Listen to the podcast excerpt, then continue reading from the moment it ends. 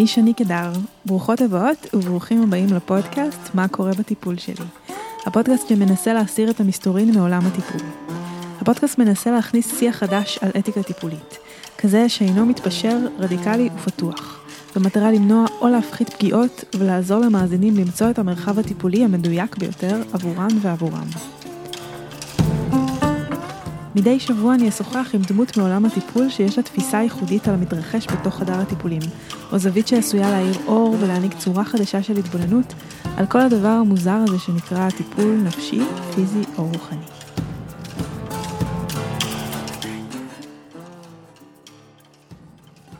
היום בפרק אני משוחחת עם עמרי אברמוביץ'. עמרי הוא עובד סוציאלי ופסיכותרפיסט אשר עובד כמטפל בבית המאזן של עמותת סוטריה. בתשע השנים האחרונות הוא מייסד שותף ומנהל את עמותת מגרש ביתי, שעובדת עם חסרי וחסרות בית, אשר מפעילה פרויקטים שמטרתם יצירת קשר קרוב עם אוכלוסייה זו ועזרה בשילובם חזרה בחברה. בנוסף הוא מסיים דוקטורט בימים אלו בתחום של חסרות בית, ועובד בעיקר בהשראה של פילוסופיות הומניסטיות וגישות ביקורתיות. במהלך השיחה שאתם עומדים להאזין לה, עמרי ואני נזכיר לא מעט שמות של הוגים ופילוסופים בתחומים של בריאות הנפש, סוציולוגיה ופוליטיקה. אל דאגה, לא צריך לזכור או להכיר שום דבר, אפשר למצוא את השמות של כולם בתיאור הפרק, יחד עם לינקים רלוונטיים לנושאים המדוברים. בנוסף, עמרי מזכיר לא מעט את עמותת סוטריה בה הוא עובד, אז הנה כמה מילים עליה מתוך האתר. עמותת סוטריה מפעילה שני בתים מאזנים בירושלים ובאזור השרון, אשר מציעים מעטפת תמיכה הכוללת לינה ופנסיון מלא לאנשים בתקופה של משבר נפשי או בעיצומה של חוויה פסיכוטית. כדי לחסוך מהם את הצורך באשפוז, מספק הבית ליווי מסביב לשעון של צוות מקצועי מיומן. הבית מבוסס על השקפת עולם הוליסטית, הרואה את האדם כשלם שנברא בצלם, ומתוך כך יש להתייחס לאדם בצורה הראויה והמכבדת ביותר. ההתייחסות לפסיכוזה היא כחוויה אנושית קיצונית, כאשר הגישה הנכונה להתמודד איתה כרוכה בבניית סביבה מוגנת, חמה ומכבדת בתוך הקהילה. מאוד ממליצה לה להיכנס לאתר ולהכיר את העמותה. בנוסף, הפרק אה, יהיה באמת עם הרבה הרבה תיאוריות וגישות, יציג הרבה תיאוריות וגישות, אבל לקראת הסוף שלו אנחנו נהיה קצת יותר פרקטיים ו... ונוכל להפנות אתכם. עמרי ייתן סקירה של כל מיני גופים שעוזרים לאנשים שנמצאים במצבי קצה נפשיים. אז אם מישהו או מישהי יקרה לכם נמצאת כרגע במצב קצה, באיזשהו משבר נפשי, מוזמנים להיעזר בידע שנמצא בסוף הפרק. זהו, מקווה שתהיה לכם האזנה טובה ומועילה. היי עמרי. אהלן. מה שלומך? אחלה. כיף בוא... להיות פה. יופי, אני שמחה, גם אני שמחה שאתה פה. אה, אני חושבת שהפרק הזה הוא מאוד אה, מצרך נדרש אה, בעולם שלנו. מאז שהתחלתי להתעסק בכל הנושא של טיפול, אז פונים, פונות אליי בעיקר הרבה נשים שנמצאות בכל מיני מצבים נפשיים כאלה ואחרים, ואני חושבת שזה פרק ש... מאוד ייטיב עם קצת לעשות סדר. מקווה. אוקיי, אז בוא נתחיל מהשאלה, מהו, כיצד מוגדר מצב נפשי, כן. מצב קצה נפשי בעצם. טוב, אני לא, לא אתן את ההגדרה המילונית, אין לי מושג, mm-hmm. אבל uh, אני אגיד ככה מהניסיון שלי. אני חושב שקודם כל uh, צריך להסתכל על המילה קצה ובאופן ביקורתי ולהגיד שאם מדברים על קצה, אז בטח מדברים על איזשהו מרכז. כאילו שיש uh, פה איזה רמז, כאילו שיש איזו בריאות נפשית, ואז שיש איזה קצה שזה הלא בריא. כן. ו- ואני שם סימן שאלה בנוגע לזה. אני חושב שכולנו... יש לנו כל מיני מצבי תודעה, וכולנו אה, מרגישים אפילו במהלך היום, במהלך כל יום, תנועה בין המצב הנפשי, נכון? אני יכול להיות אה, נורא שמח עכשיו, ואני אלך, והבן שלי מנוזל, ואז אני אתבאס, ואחרי זה אני עצוב, וזה, ואנחנו רולו קוסטר של, של רגשות. כן. אה, אבל, אבל having said that, ברור שיש מצבים שהם שונים מהמצבים הרגילים שלנו. צריך גם להגיד שיש אה, מצבי תודעה שונים לנו. אה, אנחנו בשינה במצב תודעה, כשאנשים לוקחים חומרים, אה, אז זה מצבי תודעה, זאת אומרת, יש כל מיני מצבי תודעה. אדם במצב תודעה נפשי, זאת אומרת שיש שם איזה עוצמות נורא נורא גדולות של הנפש. Mm-hmm. אני אנסה עכשיו לעשות, לדבר את זה בלי לדבר פסיכיאטרית. Okay. אוקיי. זאת אומרת, בלי לדבר דיכאון, מניה וכולי, אלא, אבל אנחנו יכולים להיות מאוד מאוד דוחים. אנחנו יכולים להיות בהתרוממות רוח מאוד גדולה. הנפש שלנו יכולה להגיב לכל מיני אירועי חיים. עכשיו, שיש עצמות נורא גדולות, ושזה פוגע לנו בתפקוד, ותפיסת המציאות שלנו משתנה, ואנחנו יכולים להגיע למצבים שאנחנו מסכנים את עצמנו, מסכנים אחרים, אז זה נראה לי בז'אנר הזה, כן. של מצבי קצה נפשיים. בפסיכיאטרית, אז מדברים על מניה ופסיכוזה. אה, ואובדנות, אה, ודיכאון מאוד חריף, אה, כל מיני מצבים שקשורים ל-PTSD, למשל מצבים דיסוציאטיביים, מצבים של ניתוק, mm-hmm. כאלה ואחרים. אוקיי, okay, אז בעצם גם אנחנו יכולים להסתכל על, על, שוב, כאילו, כל הזמן במצב קצה הנפשי הזה יש את ההסתכלות של המצב, זאת אומרת, מה קורה, ויש mm-hmm. גם תמיד את ההסתכלות החברתית על זה. נכון. כי יש תמיד איך זה, האם זה בכלל, כי אפשר להגיד, נגיד, אדם שנמצא בתוך פסיכוזה. ובטוח שהוא הנביא שמציל את uh, עם ישראל. הוא לא, והוא לא פוגע באף אחד, אז, אז בעצם החברה היא זו שמגדירה את אותו כפסיכ, כ, כפסיכוטי. לגמרי. אז יש, נראה לי שהחוט הזה יעבור בכל, לאורך כל השיחה שלנו, כן, כי כל הזמן כן. יש פה את ה...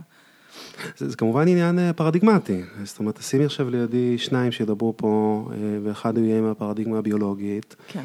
ומישהו פה שיהיה פרדיגמה, נקרא לזה השיקומית. והדיבור שלנו יישמע אחרת על אותו מצב. כן. זה מאוד תלוי אה, פרספקטיבה כמובן. כן, אז אולי באמת אפשר, אם תוכל לדבר על זה קצת, על באמת איך התפיסה הזאת של מה שנחשב אה, משבר נפשי או מצב קצה נפשי, היא מאוד השתנתה mm-hmm. לאורך השנים, כן. המאות, למרות שהדבר הזה היה קיים מאז שהיה כזה דבר שנקרא בן אדם. קדמת דנא. כן. אז אולי, אולי נדבר על זה קצת, איך זה, איך זה השתנה? כן, אז אני אנסה ככה, מיטב ידיעתי, לתת את הפרספקטיבה ההיסטורית כזאת, mm-hmm. ולהגיד שמקדמת דנא אה, היה את ה... נקרא לזה השיגעון, זאת אומרת, אה, אגב, סכיזופרניה זה הבניה חברתית חדשה יחסית, מודרנית, שיגעון, שיגעון היה מקדמת דנא. כן, אה, או היסטריה, שזה היה הגרסה הנשית של זה. יותר מאוחרת. אוקיי. אבל אני מדבר בזמן העתיק, כאילו. כן. אז, אז הם היו, או, היו, הם, המשוגעים נקרא לזה, היו או האלה שרואים את העתיד, רואים את הנסתר. המכשפים וכולי, או שצריך לשים אותם, בעיקר אנשים, על המוקד, ולשרוף אותם. אז תפיסה, מין תפיסה מאוד דיכוטומית כזאת, או מאוד חיובית, או מאוד מאוד שלילית. במהלך ההיסטוריה התביישו באנשים שהתנהגו באופן שונה מן הכלל, נקרא לזה ככה, שמו אותם בשרשראות, אסרו אותם. יש איזו תמונה נורא מפורסמת של פינל, שהוא אה, היה רופא צרפתי והוא ידוע בזה ששחרר את המשוגעים ויש תמונה נורא מרגשת שהוא כאילו ממש הולך לבית חולים פסיכיאטרי, היו בתי חולים פסיכיאטריים אה, עוד מהמאה ה-17 באירופה אה, והוא ממש פירק את השרשראות, כאילו, ממש יפה. Okay. אוקיי. והוא הראשון שבעצם, למיטב ידיעתי, הראשון במערב שאמר, חבר'ה, לא צריך לקלוט את האנשים האלה, אלא צריך לטפל בהם. על איזה תקופה זה? אם אני לא טועה, זה מאה ה-18. אה, אבל באזור של העת החדשה התחיל אה, כל זה, פוקו עשה כאילו את כל הספר שלו על אה, תורת השיגעון בעידן התבונה, לסיפור הזה, למרות שיש כנראה הרבה אי דיוקים היסטוריים במחקר ההיסטורי שלו. Mm-hmm. אבל הוא דיבר בדיוק על זה, על איך, על המעבר בין הכלייה של למשל המצורעים, הוא דיבר, הוא אמר, לקחו את הפרקטיקות האלה של כליאה ולקחו את המשוגעים, האוטסיידרים אחרים של החברה. אה, וכלאו אותם ככה, עד שפינל לכאורה שחרר אותם, אה, ואחר כך אה, הגיעה הפרדיגמה הביולוגית שאמרה, אוקיי, יש פה בעצם מחלת, מחלת נפש, מחלת מוח, כן. וצריך לטפל בזה בתרופות, והתרופות האנטי-פסיכיאטריות הראשונות, ב-1950 או 51, הוקמו, שזה היה דבר מדהים אגב, זה, זה שחרר המון אנשים. מצד שני זה כלא אותם גם כן, בתוך פרדיגמה כן. מאוד מסוימת, ואני יכול להרחיב אם תרצי. כן, אז, אז באמת, אז ברגע שאדם עם, אה, נכנס לתוך הפרדיגמה הפסיכיאטרית, אז צריך לאשפז אותו בבית חולים. כאשר הוא מראה תסמינים של, אני אומרת פה את המילים הרפואיות, mm-hmm. של uh, מצב קצה, או להיות של שיגעון, מחלה נגיד היא שיגעון, לפני שהיה את כל ההגדרות הפסיכיאטריות. ו, ואז בעצם התפיסה הזאת היא מן הסתם נשארה עד היום, אנחנו משתמשים במילה משוגע כל הזמן. אה, בלי לשים לב בכלל מה זה אומר ומה המשמעות החברתית של המילה הזאת ומה זה עושה באמת לאנשים שקיבלו את התווית הזאת ונאלצו להתמודד איתה לאורך כל חייהם, כשלמעשה בעצם מה שנקרא מצב קצה זה כמו שאתה אומר, מה שאמרת בהתחלה, זה משהו שכולנו חווים. אמ, והגדרות שלהם, של, של מה זה, זה בעצם בכלל, בכלל איזושהי פרדיגמה חברתית, או איזושהי התניה חברתית לגבי מה זה נחשב. לגמרי, אני חושב שא', את יודעת, אני לא, לא רוצה לזרוק את כל הפסיכיאטריה, יש לי חברים פסיכיאטרים, אני חושב שחלקם הם אנשים מדהימים והומניים וכזה, אבל אני, אני חושב על, על הסטרוקטורה של המקצוע הזה, לא, לא האנשים, הפרסונות. כי יש שם אחלה אנשים חלקם, אבל, אבל, אבל אני חושב שהמבנה הוא, הוא, הוא בעייתי. זאת אומרת, זה לראות, כן. את ה, זה לרדד את הנפש למונחים רפואיים. יש פה כמובן גם את הפוליטיקה של הפסיכיאטריה, כמו שתומאס סאס, אה, אה, שהוא פילוסוף, אה, דיבר על זה במיתוס של מחלת הנפש. הוא בעצם דיבר על, על זה שהפסיכיאטריה, הגילדה הזאת, בנתה את הכוח שלה דרך זה שהיא הכניסה את הנפש לתוך עולם הרפואה, שזה עולם שהוא מאוד נחשב בתוך החברה שלנו. כן. כל אם יהודייה רוצה שהבן שלה יהיה רופא ועורך דין, נכון? אז, כן. אז זה מאוד נחשב. ואז הם רידדו את זה למשהו מאוד מאוד אה, אה, רפואי, מוח. הבדיחה בתוך התחום, שכבר אה, מאז קרפלין במאה ה-19, כל הזמן הם אומרים, רגע, רגע, עוד דקה, אנחנו מוצאים את המרקרים הביולוגיים לבעיות הנפשיות. אני, אני אסביר מה הכוונה, אה, אה, זאת אומרת, קרפלין שהיה זה שהמציא את הסיווג הפסיכיאטרי במאה ה-19, ואגב, בעיניי זה מפעל מדהים. זה מפעל מדהים במובן הזה ש...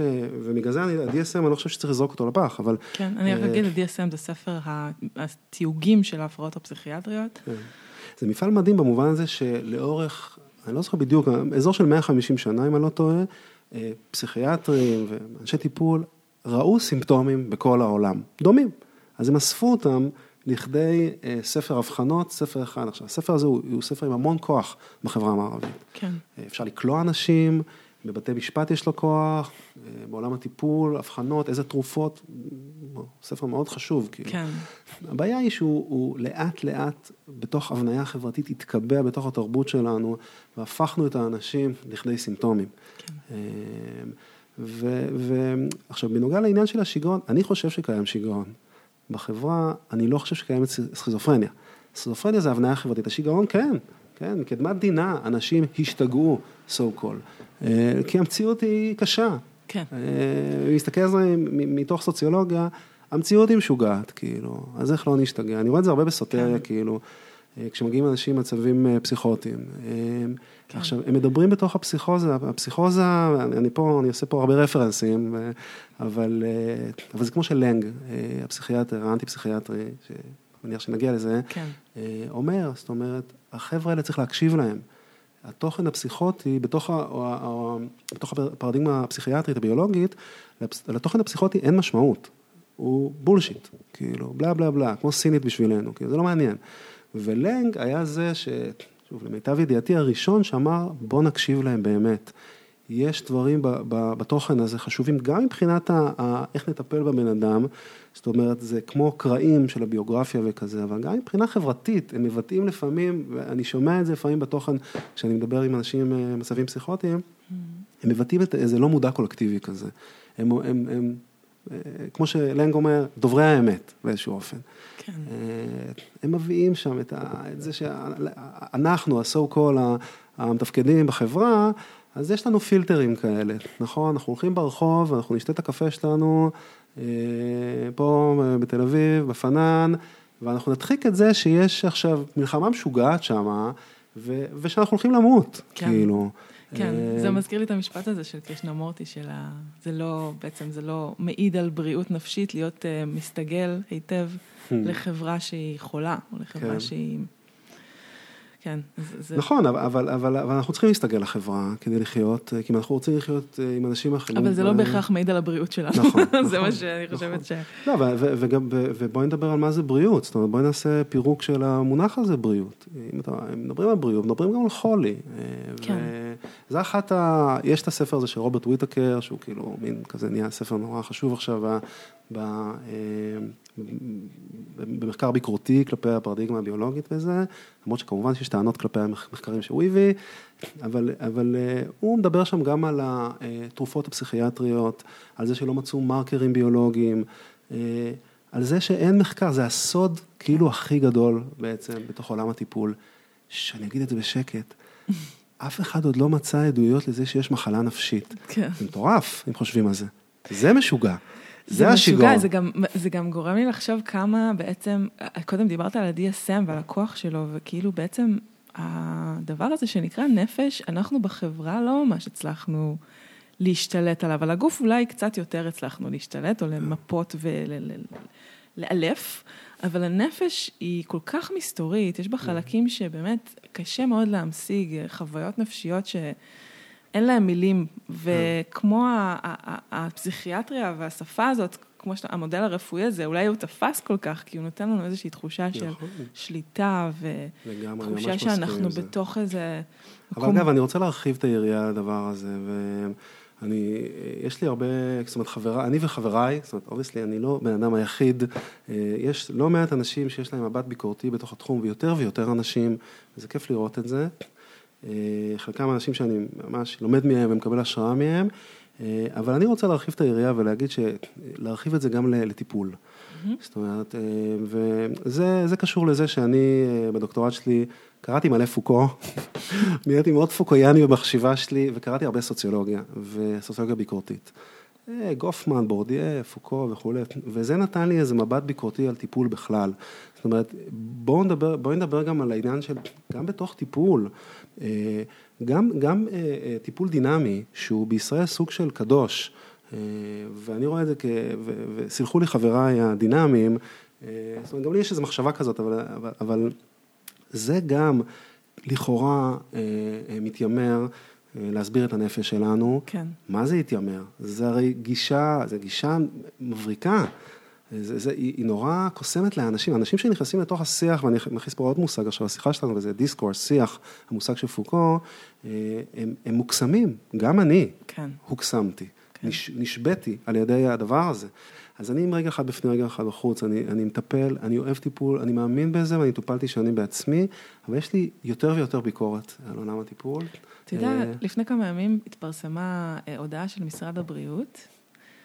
אה, אני עוסקת בתחום של אה, טיפול, זאת אומרת, אתיקה בטיפול, קרוב לשנה, אני מקבלת הרבה עדויות על, טיפ- על מטפלים פוגעניים, וקיבלתי, ו- ויצאה הודעה של משרד הבריאות אה, לגבי מיהו פסיכולוג. ו- ו- ומה כתבו כזה, חמ- אה, חמישה נראה לי, אה, פסיכולוג חינוכי, פסיכולוג אה, אה, אה, תעסוקתי, בלה בלה בלה, פסיכולוג קליני. לא משנה שבהגדרות שלהם הם טעו והם לא עשו את זה כמו שצריך, אבל היה פה איזשהו, אני, אני כתבתי על זה שזה כמו איזה כסת"ח. כאילו בואו חברים, הגיעו אלינו הרבה תלונות על בלאגן שקורה בתחום בריאות הנפש, אבל הנה, אלה הפסיכולוגים, הפסיכולוגים הם אלה שמטפלים בנפש, וכל השאר תעזבו אותנו בשקט, אנחנו לא... יש כאילו איזה כאוס, ממש, ואני מקבלת כל הזמן את הריקושטים של זה, כי אנשים במצוקות, אנשים נמצאים באמת, החברה שלנו מאוד מורכבת, החיים שלנו מורכבים. יש המון אנשים שמציעים את עצמם כמטפלים באלפי שיטות, והדבר הזה שנקרא פסיכולוג, הוא מבחינת המערכת הממסדית, הגורם המטפל בכל הבעיות שאינן פסיכיאטריות, כן, כאילו. כאילו, זה מה שיש לנו, עם זה אנחנו צריכים לעבוד, ובאמת רוב הפסיכולוגים הם פסיכולוגים דינמיים. כן. אני, אני אגב מסתכל על זה פיורלי מכיוון של סוציולוגיה, יש פה כן. מאבק בין הגילדות, והנה הגילדה הזאת זכתה.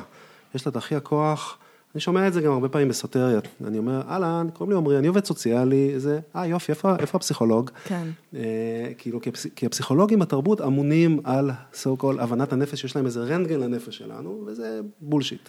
ויש לציין שגם המטפלים האלטרנטיביים פועלים כגילדות. כולל אה, השתקות ו- ומאבקי כוח, כן. ולנסות אה, להשתיק קולות של אנשים שבאים... אה, לגמרי. זה ממש כאילו, אבל- היחסי אבל- כוח אבל האלה זה עובדים ברור, בכל ה... כל, כל, כמו שכל אחד מאיתנו מחפש את הכוח בתוך החיים האלה והחברה, כן.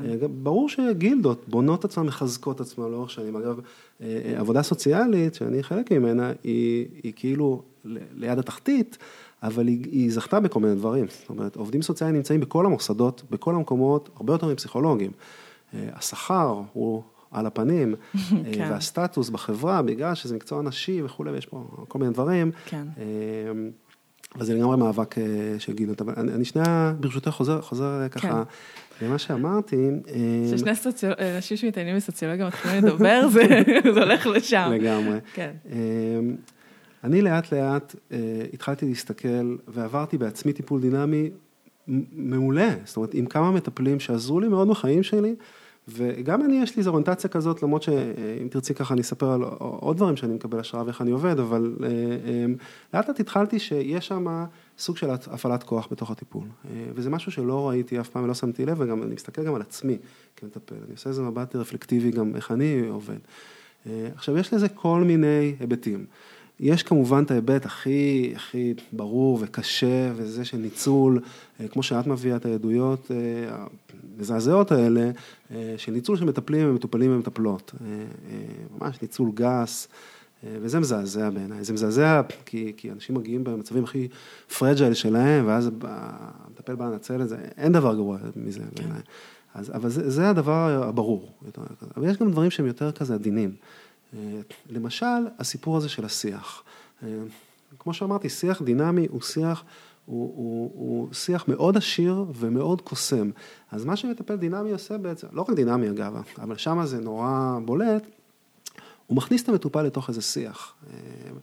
אה, ולתוך המושגים גם כן, יש עולם מושגים שלם, ואגב, אה, אה, נגיד הסוציולוגית אווה אילוז, אז יש לה ספרים, אה, היא ככה יצאה באיזה מסע צלב נגד הפסיכולוגיה, כן.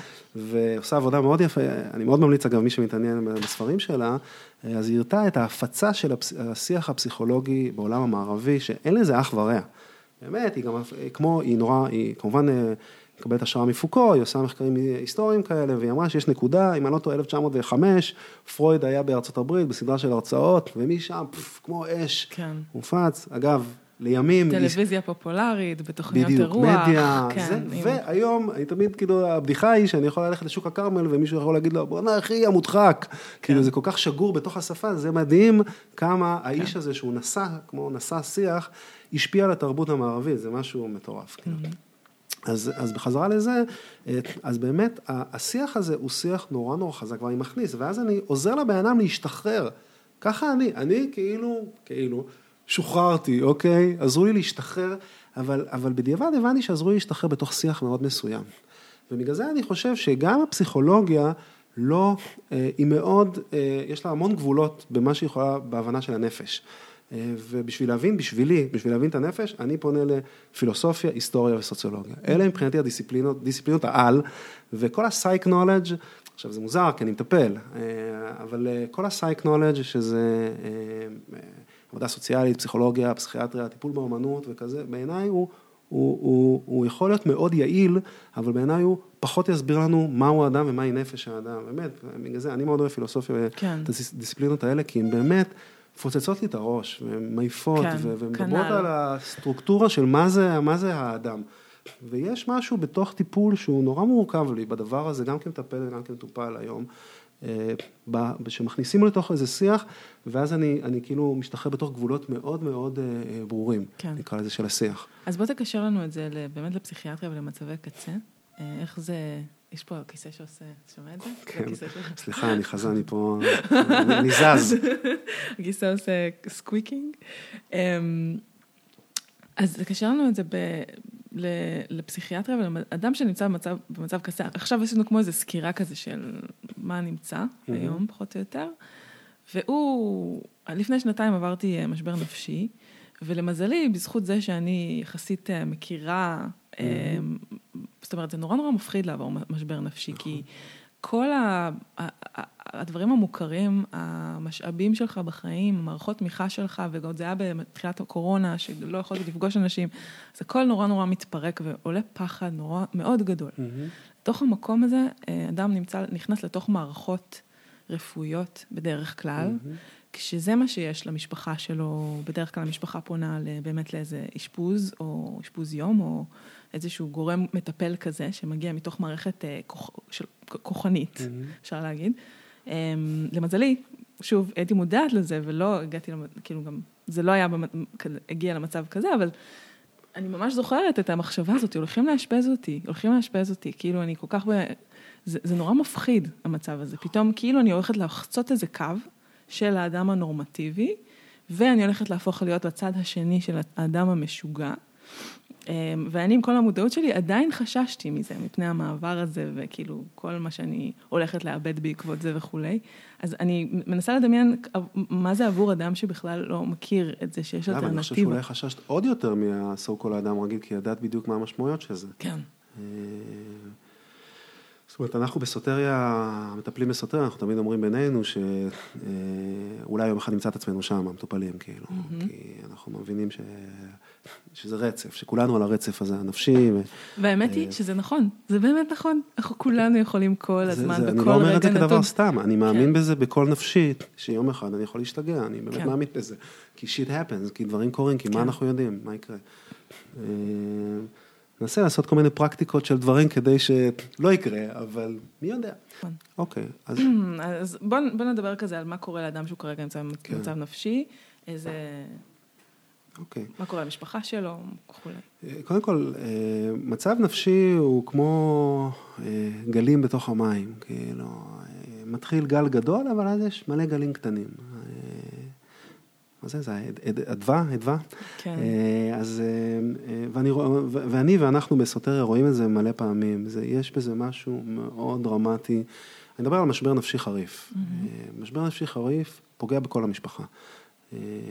ו, וזה, וזה נורא דרמטי לפעמים. וזה משנה דינמיקות, וזה עושה כל מיני דברים.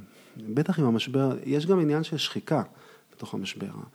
יש אנשים שחווים מצבים פסיכוטיים, אגב, זה, אני, אני, אני ככה גדלתי בתוך עולם השיקום, ואז הגעתי לסוטריה לימים, לפני בערך ארבע שנים, ובסוטריה פגשתי אנשים שלא פגשתי בעולם השיקום, פגשתי אנשים שעברו מצבים פסיכוטיים מאוד חריפים, אני ראיתי את זה מול העיניים וחזרו אחרי זה לחיים שלהם, זה הדהים אותי. אני לא ראיתי לפני זה, אני ראיתי לפני זה את ה-so called אנשים כרוניים, שבמשך מלא מלא שנים. זה הדהים אותי לראות איך יש משברי חיים, במובן הזה זה נותן תקווה גם כן, נכון. לכולנו, יש משברי חיים סופר חריפים שאתם יכולים לדמיין, אה, ואנשים אשכרה יוצאים מזה. כמובן שצריך תמיכה וזה, ואני אדבר על זה, אבל, אבל אה, זה, זה, זה, זה היה מאוד מעניין לראות את זה. אז קודם כל צריך לראות, אה, אני חושב, את חריפות המשבר, נקרא לזה ככה. יש מצבים שצריך ללכת למיון פסיכיאטרי, חד משמעית. צריך להגיד את זה. יש, יש, מצב, יש לא מעט מצבים שאנחנו בסוטריה לא יכולים להכיל. אנחנו בסוטריה, שוב, אני אשמח לדבר גם על סוטריה, אנחנו mm-hmm. בית בתוך הקהילה. אם עכשיו מגיע מישהו במצב מאני מאוד חריף, השיפוט שלו מאוד לקוי, הוא יכול לשבור את הבית. אה, זה מאוד תלוי אגב, יש מצבים מאניים אחרים, ויש מצבים, בעיקר אצל גברים המצבים האלה, ש... ואני ראיתי את זה בעיניים שלי, יכולים לשבור את הבית. כשהייתי בירושלים זה גם קרה, ששברו את הבית. כן. ו... אה, אז אם יש מסוכנות אמיתית, מסוכנות אמיתית, אני מתכוון לאובדנות פעילה, מה שנקרא, אה, זאת אומרת, אה, לא יודע, אני גם אומר לפעמים אני רוצה למות, אה, אבל אם יש מה שנקרא תוכנית אמיתית, או שהיה גם ניסיון אובדני קודם, הוא, הוא לא יעבור כנראה אינטייק בבית מאזן. הבחור או הבחורה, הם יצטרכו ללכת למיון פסיכיאטרי, כי הם צריכים שמירה. עכשיו, יש משפחות שאני מכיר שגם במצבים האלה מעדיפים לא ללכת למיון, ועושים מה שנקרא אשפוז ביתי ושומרים, ואני מכיר כל מיני סיפורים כאלה. עכשיו, אני לא יכול להגיד אם אני ממליץ או לא ממליץ, זה באמת כל משפחה וכזה, אבל מה שאני יכול להגיד בבירור, שזה שוחק מאוד את המשפחה לאורך זמן. כן. אה, וגם מאוד קשה לשמור על בן אדם אובדני לאורך זמן. אה, בן אדם שרוצה להתאבד, אה, והוא בתוך בית באשפוז של המשפחה שלו, הוא ימצא את הדרכים, בוא נגיד ככה. גם באשפוזים הרי, מחלקות סגורות אנשים מתאבדים. אז... אז, אז זה ככה, אז זה ככה בעניין, בעניין הזה. קודם כל צריך להבין, אם המצב מאוד מאוד חריף, כן ללכת למיון פסיכיאטרי. כן. אמ, זה מה שיש לנו היום, זה הדבר הכי, כרגע זה מה שיש לנו עם... תשמעי, זו באמת שאלה. אה, את יודעת, את רואה שאני מגיע מתוך פריזמה ביקורתית, אבל אני לא חושב שצריך להרוס את כל בתי החולים הפסיכיאטריים ולבנות רק בתים מאזנים. אה, עכשיו, לא יודע, נכון שיש את פרנקו בזליה, האיש המדהים הזה, נכון, מכירה אותו בשנות, בשנות ה-70, פרנקו בזליה, אה, איש מדהים, היה לדעתי רופא, אה, יצר, אה, גרם לזה שפירק את כל בתי החולים הפסיכיאטריים ובנה דברים מאוד קהילתיים כאלה, קטנים, הבנתי, הבנתי שהיום אגב זה, זה שוב פעם חזר, אבל אז אולי, אולי אפשר לחשוב על איזה מודל כזה. כן. לפרק את הבומבות האלה, את אברבנל. ו... את המרתפים, עם כן, הקשירות. כל הדברים האלה. כן. אמ, שאגב, עד היום זה קורה, כן? למי שמאזין ומאזינה, לא כן. יודע, עד היום קושרים אנשים, מזריקים להם דברים, אה, שמים אותם בבידוד, קורים הדברים האלה עד היום, הפרקטיקות האלה. זה נכון שזה קורה, אבל גם, גם הבתים, זה, לי זה היה נורא מעניין לראות שהבתים המאזנים עכשיו, זאת אומרת, יש פה שינוי פרדיגמטי בתוך התחום שלנו, זה נורא מרגש שקורה עכשיו, והבתים המאזנים וכל מה שקורה בתוך התפיסה הביקורתית בתחום, מתחיל להשפיע גם על הבתי חולים הפסיכיאטריים. אה, גם כל הסיפור עם קרן נויבך. כן, אי ו- אפשר להתווכח עם הצלחה, כי נכון. זה פשוט עובד. נכון, גישות אה, הומניות, אה, בוא נגיד כן, יותר עובדות, אבל שוב, יש אה, מקרים שאנחנו לא מצליחים, שהבן אדם צריך אשפוז, יש גם הוראות אשפוז שיוצאות מתוך בתים מאזנים. כן. אה, אז לא עם כולם אנחנו יכולים לעבוד. לא עם בן אדם שיש מאוד מסוכנות, אה, או שבן אדם שהוא לא יודע מה, אה, אה, גם לא ישתלב בכלל בקהילה ויהיה מאוד פוגעני וכזה, אנחנו לא נוכל לעבוד איתו. אה, אצלנו, ואני מניח גם בבתים מאזנים אחרים. אוקיי. אז אני חושב שזה הדבר הראשון, להבין קודם כל מהי חריפות המצב. אוקיי. אה, אם, אם, אה, תמיד עדיף אה, לא אשפוז כעיקרון. אם אפשר לא אשפוז, עדיף. אם אפשר לא להכניס את הבן אדם לתוך מערכת פסיכיאטרית, טיפול פסיכיאטרי, תרופות, גם עדיף. לא תמיד אפשר. ולפעמים, אגב, גם הגישה שלנו של תרופות באסוטריה היא שתרופות זה לא השטן. אה, תרופות לפעמים מאוד עוזרות, אבל תרופות זה לא הטיפול. כן. בעיניי, הרבה פסיכיאטרים מתבלבלים בזה. אה, הם חושבים שזה הטיפול העיקרי, והם נותנים את זה. אבל אני ראיתי, אגב, אנשים שעוברים שינויים מדהימים עם תרופות, אבל, אבל זה חייב לבוא עם טיפול ותמיכה, אה, כי, כי זה עושה משהו לנפש, התרופות האלה, זה, זה, זה, זה משנה לנו דברים, תוך המוח. כן. אה, אה, ו- ואני מאוד חושב שהעניין הזה של תמיכת עמיתים, תמיכת המשפחה, זה הדבר. זה הדבר הכי חשוב, זה הרבה כן. יותר חשוב מטיפול. פה גם כמובן להכניס את הנושא של אה, דיאלוג פתוח. נכון. שעשה שינוי מאוד גדול בעולם הפסיכיאטרי. נכון. אגב, זה לא רק דיאלוג פתוח, זאת אומרת, זה כל החברות, גם אני בפרקטיקה שלי אה, עובד בבתים, אבל יש אה, ארבע חברות היום שעובדות בבתים, זה תחום שמאוד מתפתח. כן. זאת אומרת, גם אופן דיאלוג עושים את זה, דאפי, כן, אז דיאלוג בוא פתוח תגיד על, זה. מה, תגיד על זה כמה מילים, מה זה אומר הגישה הזאת, ומה... אוקיי. אה, אה, הסיפור הזה של אה, כניסה של גורמי טיפול למטופלים, תחשבו על זה, הוא מאוד רדיקלי, אה, אבל הוא כבר מאוד מיושן, הוא הוא 50 שנה, הוא משנות ה-70. בשנות ה-70 היה אה, מה שנקרא assertive community treatment, אה, זה היה טיפול שהתחיל עם חסרי בית, אה, ואחרי זה פותחו כל מיני גישות. גם בבריאות הנפש, כן. גם צבא רפואה עושים את זה בהקשרים אחרים, כאילו יש כל מיני הקשרים של אנשים שנכנסים לתוך, נכון, נכון, מטפלים סיעודיים וכולי וכולי, כן. יש כל מיני אוכלוסיות שמקבלות את הטיפול הזה, אבל הרעיון עצמו הוא מאוד רדיקלי. אה, זה לא בן אדם שבא לקליניקה, זה המטפל מגיע אליו. אה, אגב, אני עושה את זה הרבה שנים, אני עושה את זה גם, עבדתי בזה בדיור מוגן, והיום אני עושה את זה בפרטי כמה שנים, ואני מאוד אוהב את העבודה הזאת, והיא עבודה מאוד מורכבת. היא עבודה מאוד מורכבת לגורמים הטיפוליים, אבל היא כל כך נכונה בעיניי, כי הבן אדם, זה הממלכה שלו. אה, ואז אני נכ... הוא מכניס אותי לתוך הבית שלו, וואי, זה, זה, זה מדהים, זה, זה, זה כבוד, כאילו גם כן.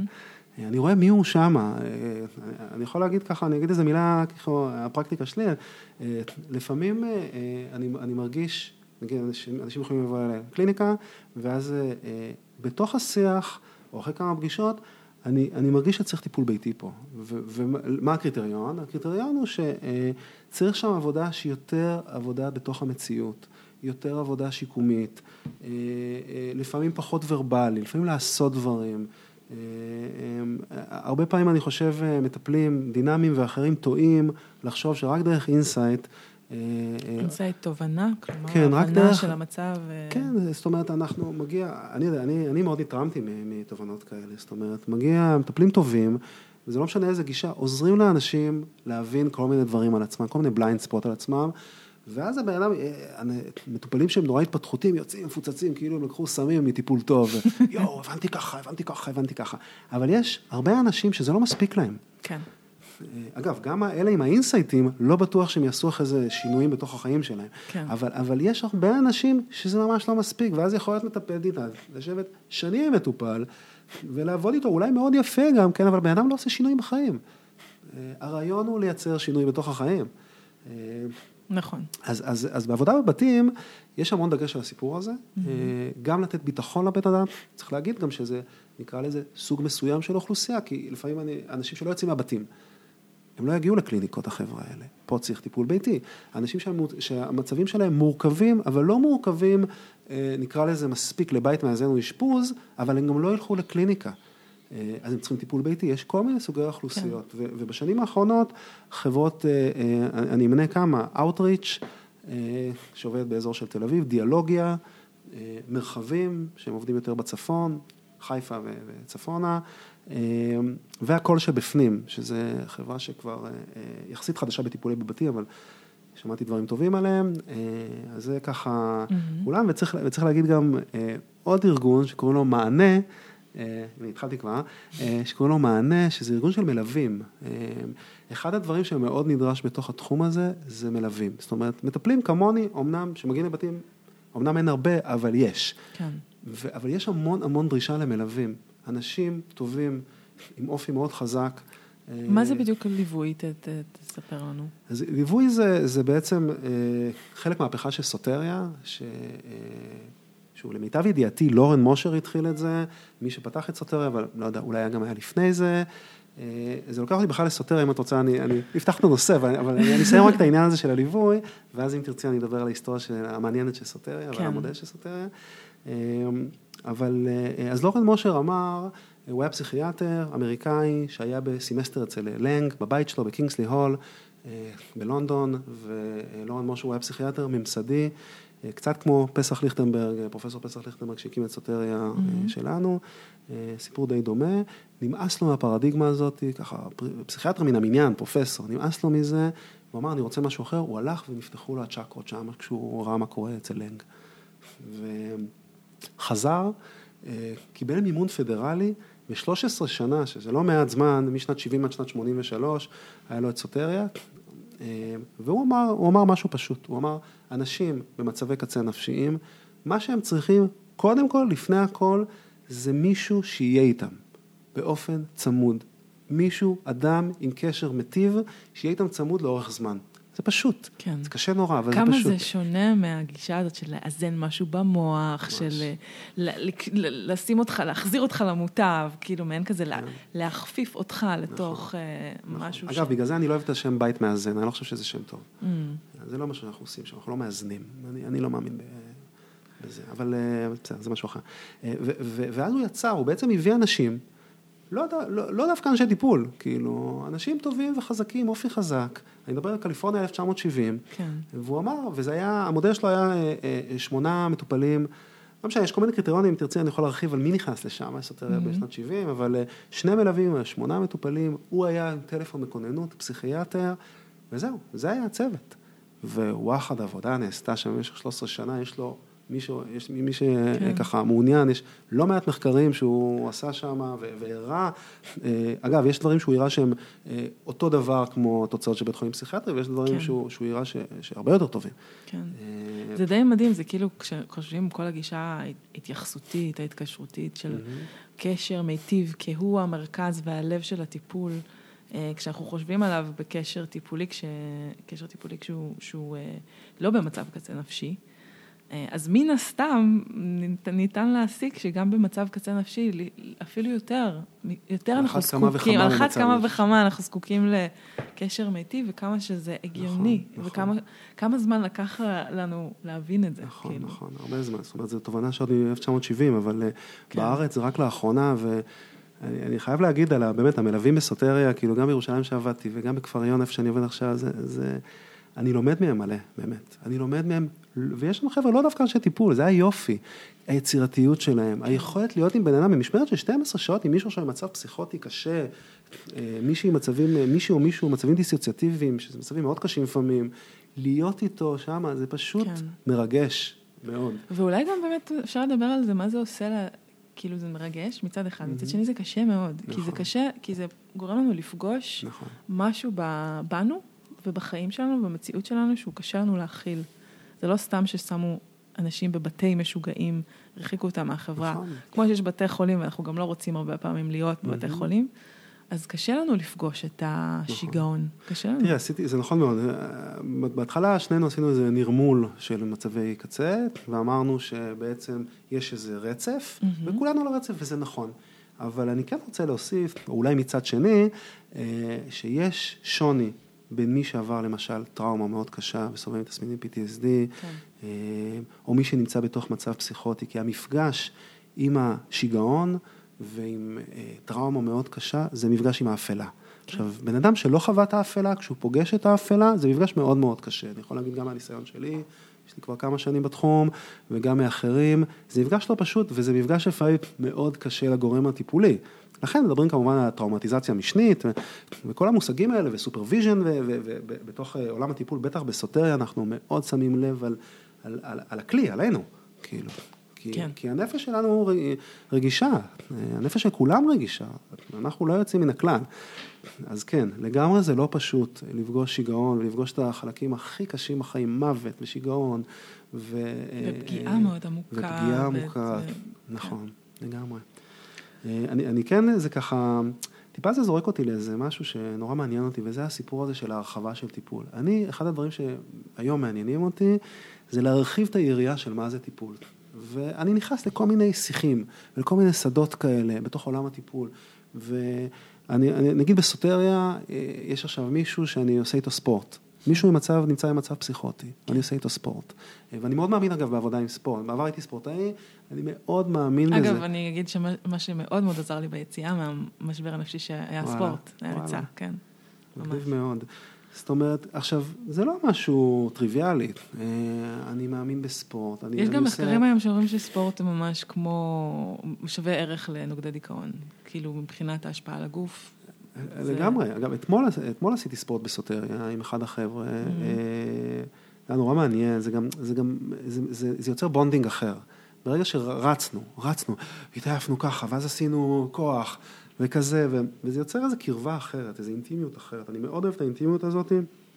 אני אזרוק פה לעמות, לדבר השני שאני עושה, וזה העמותה שלנו, מגרש ביתי, והבסיס שם היה מודל של עבודה עם כדורגל עם חסרי בית. Mm-hmm. ו, ואני ואורי שוהם, שהוא השותף שלי, הקמנו את זה כבר ב-2013. סלחי שאני אזרק שם, אבל תחזירי אותי אחר כך. לא, זה, זה מאוד רלוונטי. אה, אז... אנחנו כל הזמן מדברים על הקשר האנושי ועל החיבור. נכון, ועל... נכון. אני... לא, זה, זה, זה, זה לא בריאות נפש פר סה, אבל, אבל, אבל זה... אבל אני זה... כן אגיד משהו על זה, זאת אומרת, mm-hmm. עוד פעם, התיאוריה הפוליווגלית, אני קופצת רגע למערכת העצבים, ויש, mm-hmm. זאת אומרת, מדברים על זה שכשאתה עושה פעילות, גופנית, אתה מכניס את הגוף שלך למצב סימפתטי, mm-hmm. ואתה עושה את זה יחד עם קשר, יחד עם אדם זה מאוד מאוד מווסת. זה הרבה יותר מווסת מ- מלפעול, לעשות פעילות uh, ספורטיבית. לכן ספורט תחרותי למשל, משחק כדורסל עם חברים, כל כך מרגישים טוב אחר כך, mm-hmm. כי יש שם משהו שהמערכת נכנסת למצב סימפתטי, אבל היא בתוך פליי, היא מצב של פליי, היא מצב של קשר. ואז פורג'ס אה, דיבר על זה, שזה בעצם מאוד מאוד מווסת, הוא דיבר על זה שזה המצב האחד. ממש אשמח אם תשלחי לי משהו על זה. אני אשלח לך, זה מעניין מאוד, כי כן. כי זה נותן לי עכשיו אה, אה, רקע כזה תיאורטי יפה על, על עבודה שאנחנו עושים שנים בעמותה שלנו, כן. מגרש ביתי. התחלנו אותה ב-2013, מתוך איזו הבנה שאנחנו רוצים לשחק כדורגל עם חסרי בית, אנחנו אוהבים כדורגל ואנחנו יודעים את המשמעות של לשחק כדורגל, המשמעות התרפואיטית. אני הייתי ספורטאי, זה בנה אותי הספורט. Mm-hmm. לפני שבכלל לא היה לי מושג על מה זה טיפול, זה פשוט היה דבר תרפואיטי מדהים בחיים שלי, ספורט, בהרבה היבטים, וכשהתחלנו לשחק עם כדורגל עם חסרי בית, נוצר bonding עם אנשים שהחברה לא רוצה להתקרב אליהם, אנחנו לא רק שהתקרבנו, הלכנו אחרי האימון והתקלחנו איתם, אכלנו איתם אחרי זה, טסנו איתם לחו"ל, לאליפות העולם לחסרי בית כדורגל, אה, אה, שיחקנו, התחבקנו, איזנו, כן. רבנו.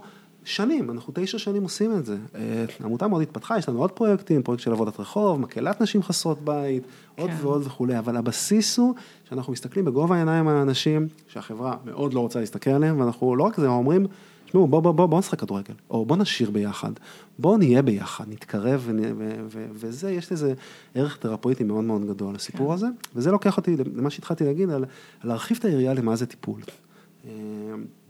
אה, אה, לא, אה, סתם, יש לי בימי שלישי קבוצת פילוסופיה בסוטריה, אני, אני רואה פילוסופיה כמשהו מאוד טיפולי, ספורט. יש, עבודת, לעשות עבודה... יש לנו חד, בחדר אומנות, אגב, אין לי שום קשר לדבר הזה, אני למדתי עם המטפלות באומנות בסוטריה, איזה דבר זה טיפול באומנות, אני היום מעריץ מספר אחד של טיפול באומנות, ואני, ואני עובד ביחד עם הדיירים שם, כשהמטפלות באומנות אצלנו עובדות, וזה זה, זה מביא דברים ש, שבאופן ורבלי לא יוצאים. אה, זה, ואני גם רואה את זה דרך אומנות, למשל דרך חמר, אני, אני מאוד איכשהו התאהבתי בחמר, כן. אבל זה פתאום, זה משהו נורא יצירתי, זה, זה, זה יוצא ממני ככה, ופתאום זה כאילו יוצא מהתת מודע, אני לא יודע איך כן, זה קורה. כן, לגמרי.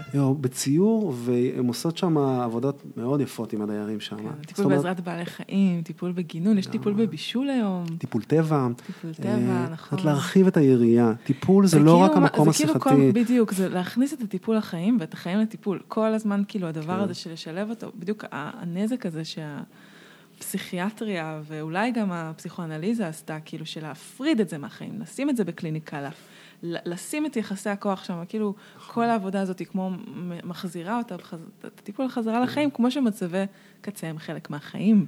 את יודעת, ותני לי להגיד אולי איזה משהו קצת, אה, אה, אולי מרחיק לכת. אה, לצמצם את הפער הזה עוד ועוד ועוד, כדי שבעוד 200 שנה, אנחנו כבר לא נהיה, לא נצטרך טיפול בעולם.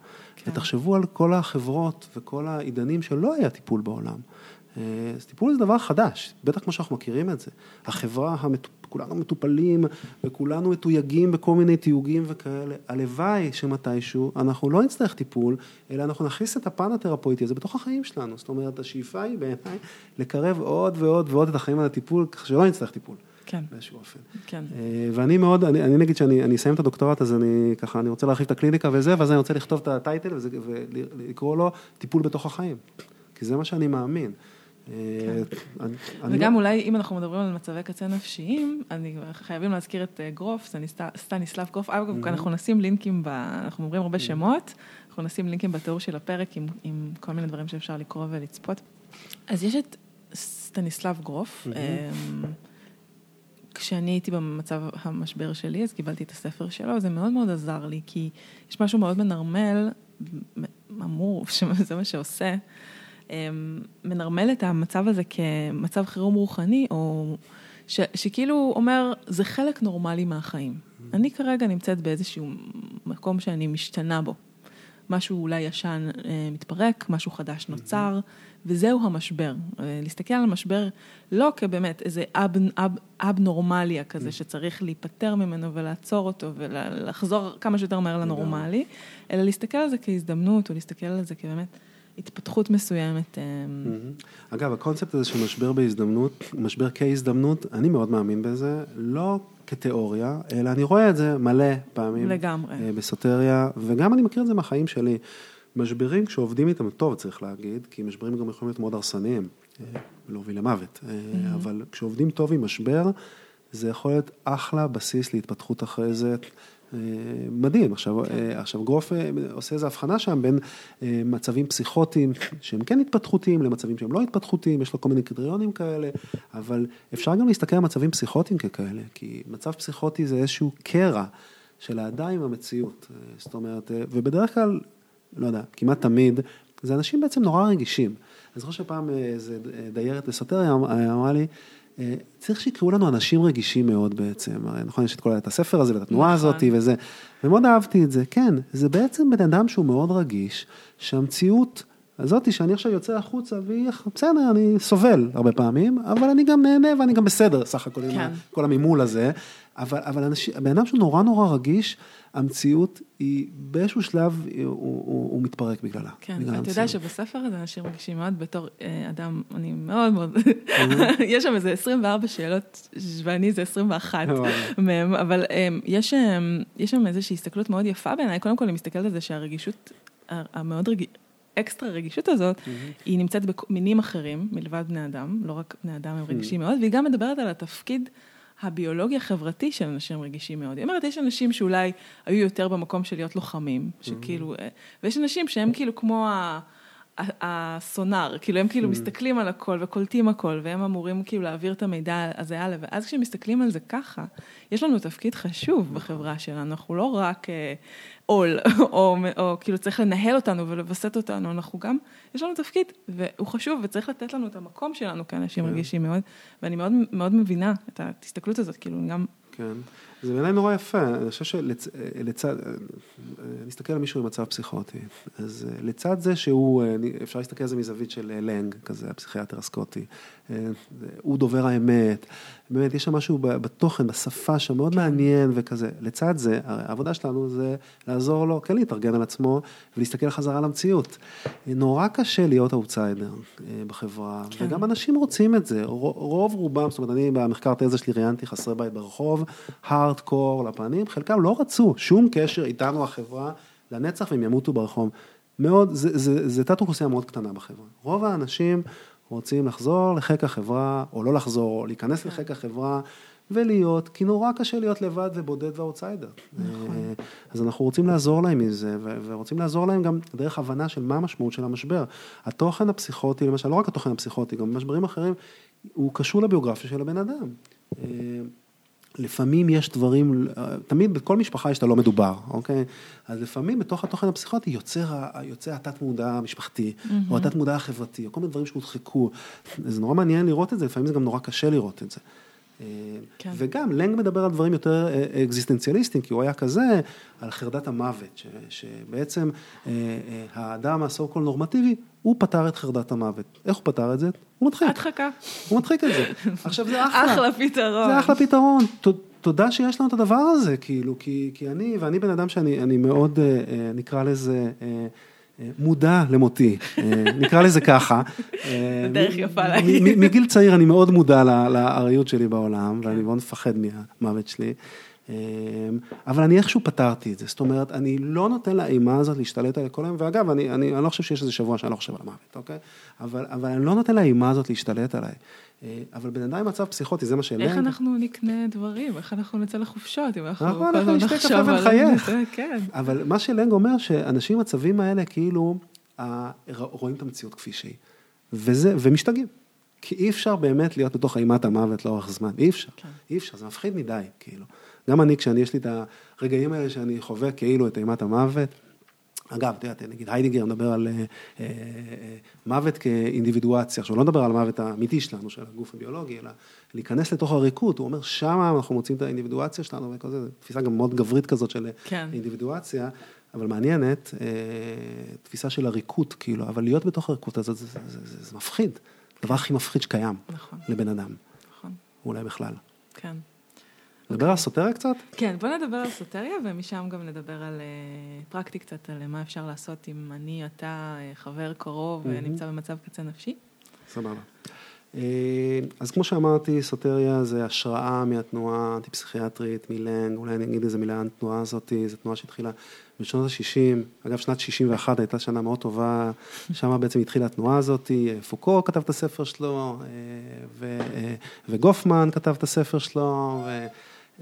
מכל, כל מיני, כל מיני, בעיקר פסיכיאטרים, אבל לא רק, אה, זאת אומרת, אה, סאס, פוקו, גופמן, לנג, דיוויד קופר שהמציא את המילה הזאת, אנטי פסיכיאטריה, היה פסיכיאטר מרקסיסט מטורף אה, מדרום אפריקה, הכי רדיקלי מכולם אגב. וזה בעצם, זו תנועה שפתאום שמה סימן שאלה בנוגע לכל הסיפור הזה של טיפול פסיכיאטרי, חלקם גם ביקרו טיפול בכלל, חלקם אמרו נגד הקטגוריות הפסיכיאטריות, אבל בא טיפול, כמו סאס למשל, וכולי, והתנועה הזאת, אגב, הגלים שלה, אנחנו חלק מהגלים שלה. אני לא חושב שקיימת איזו תנועה אנטי-פסיכיאטרית היום בעולם, התנועה הזאת מתה, אבל יש היום כל מיני התפתחויות מעניינות בעולם. ישראל אגב, במקום מאוד טוב במקום הזה, אה, וחלק מההתפתחות זה סוטריה והבתים המאזנים. אז כמו שאמרתי, 1970, לורן מושר, אה, והרעיון הוא ש, שזה לא אשפוז, זה לא מוסד, זה בית בקהילה, שזה כשלעצמו מדהים. אה, שמלווים הם עיקר הטיפול, כן. למרות שהיום זה התפתח קצת אחרת, זה לא, זה לא רק המלווים. גם אפשר לראות את זה ממש במראה של הבית, הבית הוא יפה והוא מוצב, נכון. הוא נעים, הוא לא איזה מחלקה. כן.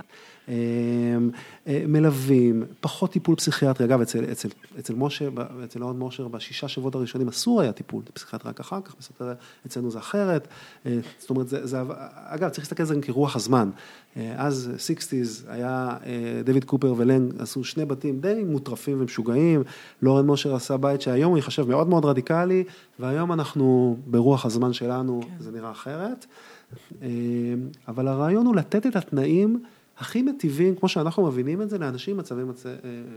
קצה נפשיים. וזה, יש לנו בית, למשל בכפר יונה, וילה כזאת גדולה, עם חצרות, נורא כיף שם, יש שם איזה פארק כזה ממול, שקט, אוכל, אוכל נורא טעים וצמחוני. גם מבשלים ביחד, נכון? מבשלים ביחד, אוכלים כן. ביחד, יש קבוצות, יש מתנדבים, מיינדפולנס, יוגה, כל מיני דברים. אנחנו מדברים על זה שהקהילה זה הריפוי, שזה קונספט מאוד מעניין, הסיפור הזה. זאת אומרת, יש לנו מטפלים פרטניים, חלקם מעולים, אה, אבל זה לא העניין. העניין הוא להיכנס לתוך הקהילה. זאת אומרת, אנחנו אומרים לאנשים שנפלטו באיזשהו אופן, יש משהו במשבר אה, נפשי קשה, שהוא כאילו פולט אה, בן אדם מהחברה. כן. אני חייבת להגיד שאני לא במצב כזה נפשי כרגע, וזה ממש נשמע לי מעולה. ממש בא לי לבוא. לא, לא, לגמרי, אני... לשהות ב... כן. כן. למרות שהבית שלנו גם לא קל.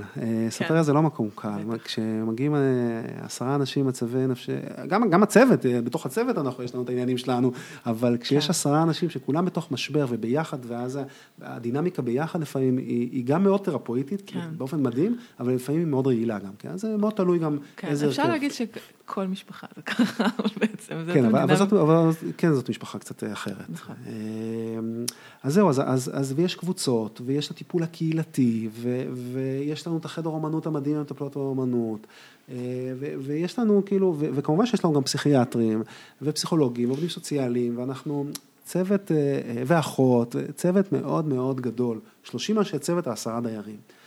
זה, זה, זה אומר את הכל, כאילו, אין, דבר, אין, אין דבר כזה בטיפול. כן. 30 אנשי צוות, בגלל זה זה גם נורא יקר, צריך להגיד, זה עולה 27 אלף שקל בחודש באופן פרטי, אבל יש היום לדעתי 14 בתים מאזנים בארץ, וכמעט כולם עם, כבר עם קופות החולים עובדים.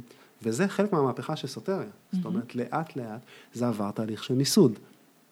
אה, פסח ליכטנברג הקים את זה ב-2016, בהתחלה זה היה פרטיזני כזה, אחר כך משרד הבריאות הגיעו, אה, אה, כתבו סטנדרטים לבתים מאזנים, נפתחו עוד בתים, בית של תקווה, אה, כפר איזון פתח, זה ברחובות, כל מיני בתים נפתחו כן. לאט לאט, ואחרי זה קופות החולים נכנסו, וזה תהליך מדהים, כי זה, אני, אני מאלה שחושבים שזה חייב להיות ציבורי, הדבר הזה, וזה חייב להיות שירות שגם לעניים יהיה את זה, ואנחנו עובדים עם קופת חולים לאומית למשל, זה לא צריך להיות שירות רק לעשירים בלבד, בוא נגיד, זה צריך להיות שירות נגיש לכולם, ולהיות כמו שאמרתי בהתחלה, לצד המערכת הפסיכיאטרית, יש אנשים עם חשיבה גרנדיוזית שחושבים שצריך להיות מאה ומשהו בתים בארץ, אני לא יודע לאן זה יתפתח, אבל זו התפתחות אדירה, הדבר הזה.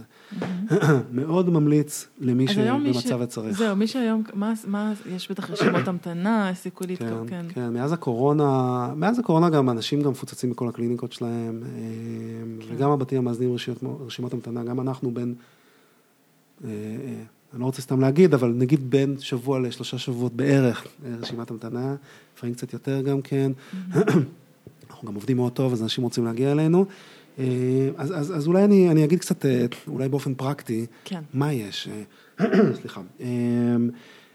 ברגע, ברגע שבן אדם נמצא בתוך משבר חריף, אז הוא והמשפחה שלו צריכים, צריכים רגע להבין מה, מה קורה פה, כאילו.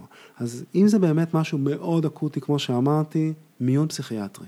זאת אומרת, יש שוב, יש משפחות שעושות אשפוז ביתי, לאורך זמן זה מאוד קשה לעשות את זה, ולשמור על בן אדם. בן אדם צריך שמירה, רגע, אני ממליץ על כן על מיון פסיכיאטרי ואשפוז, במצבים המאוד אקוטיים. אגב, יש אנשים ש... המצב קצת נרגע ומשם מקבלים הפנייה אלינו לבית מאזן, זאת אומרת אפשר לבוא לבית חולים פסיכיאטרי, להתאשפז מחלקה סגורה פתוחה ולהגיד אני עכשיו ברשימת המתנה ולעבור אינטק בזום נגיד כן. אצלנו, אני ברשימת המתנה לבית מאזן. זה ממש חשוב. אה, כן. זה גם, אה, לפעמים זה גם עוזר גם כן, אה, ברגע שמתפנה מקום. כאילו כבר ברגע שמתחיל המשבר כבר לנסות להיכנס לרשימת המתנה כן. וכבר להיות בחשיבה הזאת של להגיע לבית מאזן ולא להישאר באשפוז, כן. לגמרי. אוקיי. כי כן, יש אנשים שעוברים טראומות באשפוזים, בטח אם זה אשפוז ראשון. אז אני מאוד מבין משפחות שרוצות לעשות הכל כדי לא להגיע לאשפוזים, אבל שוב, יש מקרים שזה חשוב אשפוז, השמירה שם. Mm-hmm.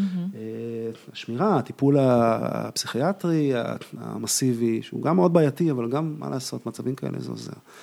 אה, אז יש את הדבר הזה, ויש כמובן בתים מאזנים. עכשיו, אם יש משפחה שעכשיו יכולים להחזיק ביחד עם הבן שלהם, או חבר משפחה, חודש וחצי, או משהו בשביל רשימת המתנה לבית מאזן, זה עדיף. אם המצב הוא טיפה יותר שאפשר להכיל אותו בתוך המשפחה, בתוך כן. הבית, אפשר לפנות ל, ל, ל, ל, לבתים המאזנים. כן. יש זה, את הרשימה... זה כאילו, מה שאתה אומר, שאני מבינה אותך, זה כאילו להתארגן כמשפחה, להתארגן כקהילה סביב האדם הזה. תודה, תתחיל תודה לשים. על הניסוח. כן. תודה על הניסוח. את יודעת, יש, יש היום את משה, אני מכירה את זה? זה ארגון הזה שעובד עם אובדנות. לא. אה, זה ארגון מדהים, מדהים, הייתי באיזה כנס שלהם, נכון, אם אני לא מדבר קוראים להם משה, זה ראשי תיבות לפחות. אה, משה. משה, כן, משה, משה, אה, זה ארגון מדהים, כי בעצם הם עוזרים למשפחות לייצר מערך תומך סביב הבן אדם, מערך טבעי תומך, זה המומחיות שלהם. מאוד אהבתי את הקונספט הזה, תמיכות טבעיות עם הבן אדם והם עוזרים להם לעשות את זה. אז כמובן שאם יש אפשרות לזה לאורך זמן והבן אדם מגיב לזה טוב, זה תמיד עדיף. אם לא, ללכת לאלטרנטיבות. אז כמו שאמרתי, אה, אשפוז פסיכיאטרית, אה, להיכנס אולי לרשימת המתנה של בתים מאזנים, אה, מי שיש לו, לו המון משאבים וכסף, אחלה, לא חייב ללכת לקופות החולים, אולי יכול להזדרז אם יש פרטי, ומי שפחות, אז, אז לחפש איפה לפי קופת החולים שלו. אי אפשר לעשות את הקומבינה הזאת של לעבור באותו רבעון קופת חולים, ויש אנשים שמנסים לעשות את זה. כן. אז, אז, אז למשל, ב, יש את בהרדוף, רשימת המתנה ארוכה, למיטב ידיעתי, יש שם בית, יש שם גם את חירם, ההוסטל שעשה שיקום, וגם בית מאזן, שנחשב טוב, mm-hmm. ואז הם עובדים עם... אה, איך בכלל מקבלים סל שיקום? כאילו, איך זה הולך, דבר כזה? נדבר על זה? אוקיי. אבל תני רגע, אני רק אסיים את זה, ואז תזכירי לי, תזכירי לי את זה. הם עובדים עם מאוחדת למשל, אנחנו עובדים בכפר עיניים לאומית, אה, סוטריה ירושלים עובדים עם מכבי ולאומית, אה, כפר איזון פתחו בית מאזן שלהם שעובד עם מכבי אם אני לא טועה, יש את בית של תקווה, תסתכלו, יש רשימה באינטרנט, תכתבו בתים מאזנים. אנחנו נצרף את זה. אוקיי, אז יש רשימה שם, ואז לפי זה, לפי קופת חולים, אה, הם מחפשים את ההפניה, בניגוד לבית חולים פסיכיאטרי שזה לפי הכתובת, בית מאזן לא עובד לפי הכתובת, אז אפשר בכל הארץ, לפי קופת החולים, מי שלא יכול פרטי. אצלנו למשל זה בערך חצי לאומית וחצי פרטי כיום. אה, אז, אז זה בנוגע לזה. עכשיו, עוד דבר זה, כמו שאמרתי, יש את החברות אה, שעובדות עם, עם, אה, בטיפולים ביתיים.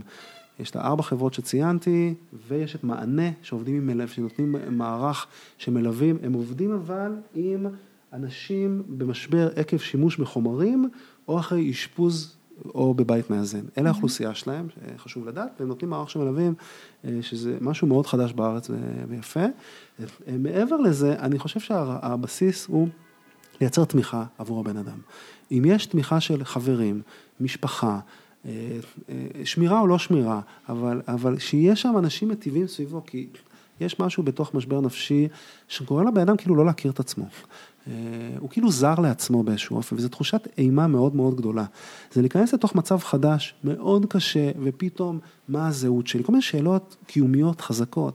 מי אני? מה הזהות שלי? מה אני משתגעתי? מה קורה איתי וכזה? ואז ברגע שיש את, את גורמי התמיכה שלו, חברים שלו, משפחה וזה, זה, זה, זה, זה, זה הדבר הכי טוב שיכול להיות. Mm-hmm. ולפעמים גם, אגב, אה, פסיכותרפיה טובה יכולה גם לעזור. זה מאוד תלוי מה החריפות של המצב. אבל אם יש מטפל טוב, בטח מטפל שכבר בן אדם היה מטופל אצלו, שימשיך איתו. Mm-hmm. הרבה פעמים המטפלים יכולים גם, יהיה להם את ה insight אה, כדי להגיד, רגע, אני חושב שכרגע המצב צריך בית מאזן, או אשפוז, כן. או כזה, כי, כן. כי, כי זה המקצוע שלהם, אז, אז הם מבינים בזה. כאילו לשמור כמה דברים שאפשר מהחיים, שהם כן קבועים, לשמור על את המסגרת כמה שאפשר. המסגרת הקבועה שהאדם כבר מכיר ונותנת לו, לו את עצמו בחזרה. לגמרי, כאילו, מעבר לטיפול זה באמת, אה, גם אם לא טיפול, אוקיי? לשמור על שגרה, זה אחד הדברים הבסיסיים בעיניי בטיפול. כן. אה, לשמור על שגרה טובה, לעשות דברים שהם טובים לבן אדם, לייצר משמעות בתוך החיים שלנו. החיים שלנו לפעמים הרבה פעמים לאוזי כאלה וקשים וכזה, כולנו צריכים לייצר לעצמנו משמעות, קשה מאוד לחיות בלי איזושהי כן. משמעות. אה, אז זה תמיד, הפן האקזיסטנציאליסטי הזה הוא תמיד, הוא תמיד נכון. אוקיי. אוקיי, אנחנו צריכים לסיים. אה, יש עוד משהו שאתה רוצה להגיד, לסיכום? אה, אני רוצה להגיד שיש לך אחלה פודקאסט, ואני נהנה ממנו. ואני רוצה להגיד לאנשים out there בחוץ, כאילו שיש כתובת, יש, יש הרבה כתובות. אבל שהם לא לבד, הם לא לבד בתוך השיט הזה, בתוך המשבר שלהם, ושיש עוד הרבה אנשים שחווים משברים, ושגם הסו קול נורמטיביים האלה שהולכים שמה, ולא המשברים אקוטיים, כן. כולנו הרי יודעים מה זה משברים, ו... ולא לעולם חוסן לאף אחד, ושיש תמיכה, ושדרך תמיכה טובה, בעיקר בחיים שלנו, אפשר לצאת ולהתפתח כן. ולה... ולהגיע למקומות אה, יותר טובים אפילו. כן, ואין בזה שום בושה בלעבור משבר, זה כל כך חלק מהחיים, להפך, זה כל כך אה, ברור לי. אנחנו נעשה פה פרק על, אה, על משברים גלובליים וההשפעה שלהם על הנפש. מגניב. תודה רבה. תודה רבה, עמרי.